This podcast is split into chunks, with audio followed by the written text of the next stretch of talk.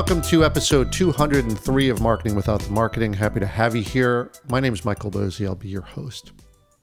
Glad to have the NBA back again. Uh, season started last week, and it got me thinking of a little metaphor uh, that you could apply to your own work, and I want to talk about that today. All right, there are two ways to get three points uh, in today's game. As we all know, a basket is worth two points, but there are two ways to get a little bit extra to do 50% better and actually get three points or get a chance at that, right? So you can go to the rim, draw the foul, or you can hit a three pointer. And these two things represent two different strategies and ones that you can directly apply to the work that you do. Now, both of them require skill, but they kind of represent different philosophies. Let's, look at this, right? So if you go to the rim, uh, the idea here is that, you know, through brute force, strength, or power, you're going to fight your way through coverage to get to the rim and get the chance at getting the basket and the and-one.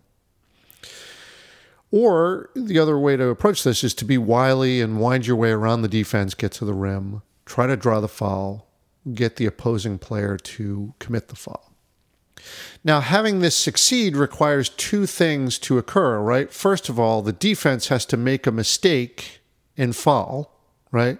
And you're depending on the ref's judgment that a foul has actually been committed. In other words, in this strategy, your fate is in the hands of others. And if it works, here's the other thing you only get a chance at the extra point, right? You still have to shoot from the free throw line. But in general, this strategy is a good risk because, you know, even if you don't get a chance at the and-one, you can still likely walk away with two points. After all, you got into the rim, you can still score the basket, play goes on, and you got your two points. Maybe didn't get the three, but great. Now, the other side of it is to take the three pointer. Uh, different skill set, different philosophy. But the difference is this one is all or nothing usually, right? So you still have to have the skill to find a way to get yourself open. You let it fly from deep, and either you hit it or you don't. If you do, you get three points. Great. Uh, it's an exciting play in basketball, um, and it succeeded. That's great. But if you don't hit it, not only do you get zero, uh, more often than not, it ends up in a turnover, right? So now you've given the ball away. So it really is kind of an all or nothing, high risk but high reward play. So that raises a couple questions. Which one is better? And the point of this episode, how does it apply to your work?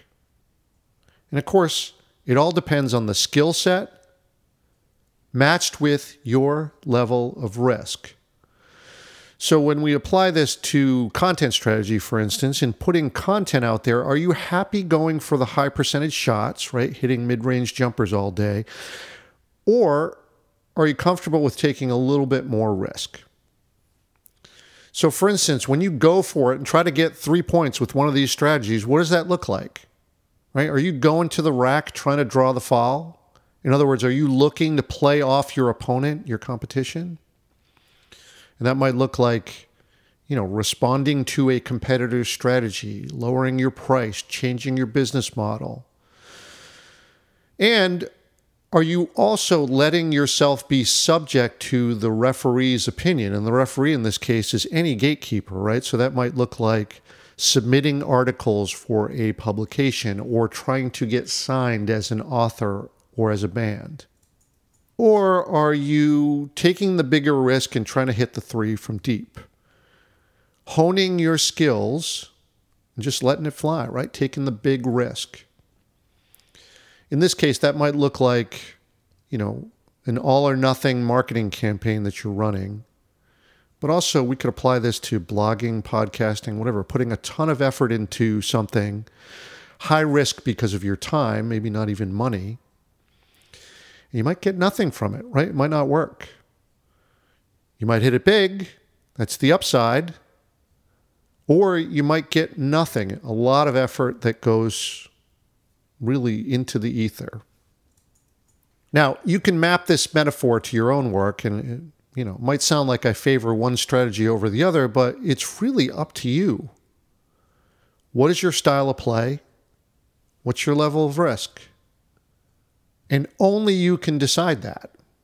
So I hope that this episode gives you something to think about. I find metaphor to be a really effective tool because it gives you a different structure for thinking, right? So take a problem that you're having or something that you're trying to solve, and just the exercise of mapping it onto something else that already exists, a structure that's already out there that you can see and, and is obvious, can be helpful. Now, it may not work, may not fit, uh, but the exercise is what's worth it. And hope that that's what this episode has done for you. All right. Thank you very much for listening. As always, I really appreciate that you choose to give any attention at all to me. I'm very grateful for that. Thank you again. We'll see you on the next episode.